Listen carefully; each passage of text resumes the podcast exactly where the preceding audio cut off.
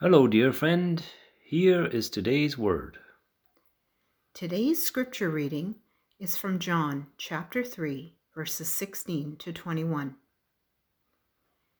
For this is how God loved the world. He gave his one and only Son, so that everyone who believes in him will not perish but have eternal life.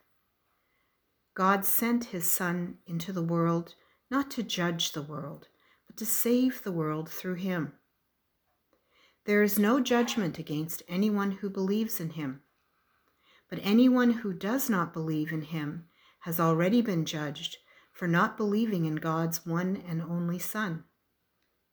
And the judgment is based on this fact God's light came into the world but people loved the darkness more than the light, for their actions were evil. All who do evil hate the light and refuse to go near it for fear their sins will be exposed.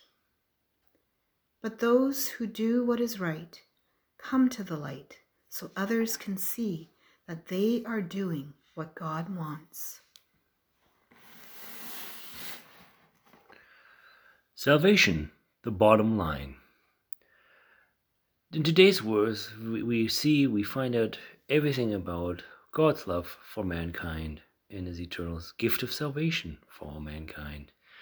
Sometimes we hear or we read about or we hear people say that God sends people to hell.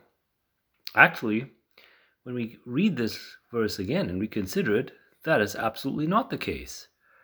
It is not God who sends anybody to hell, but it's actually people who send themselves to hell.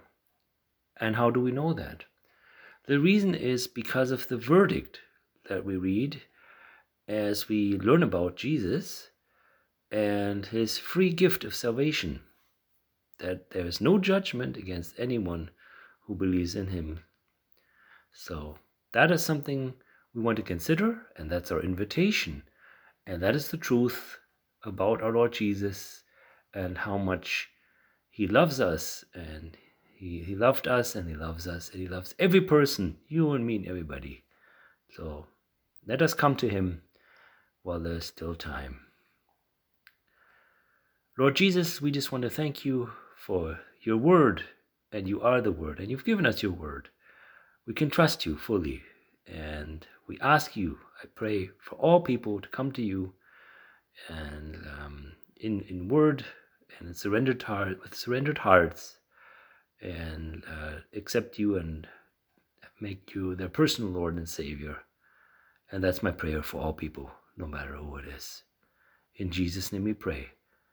Amen.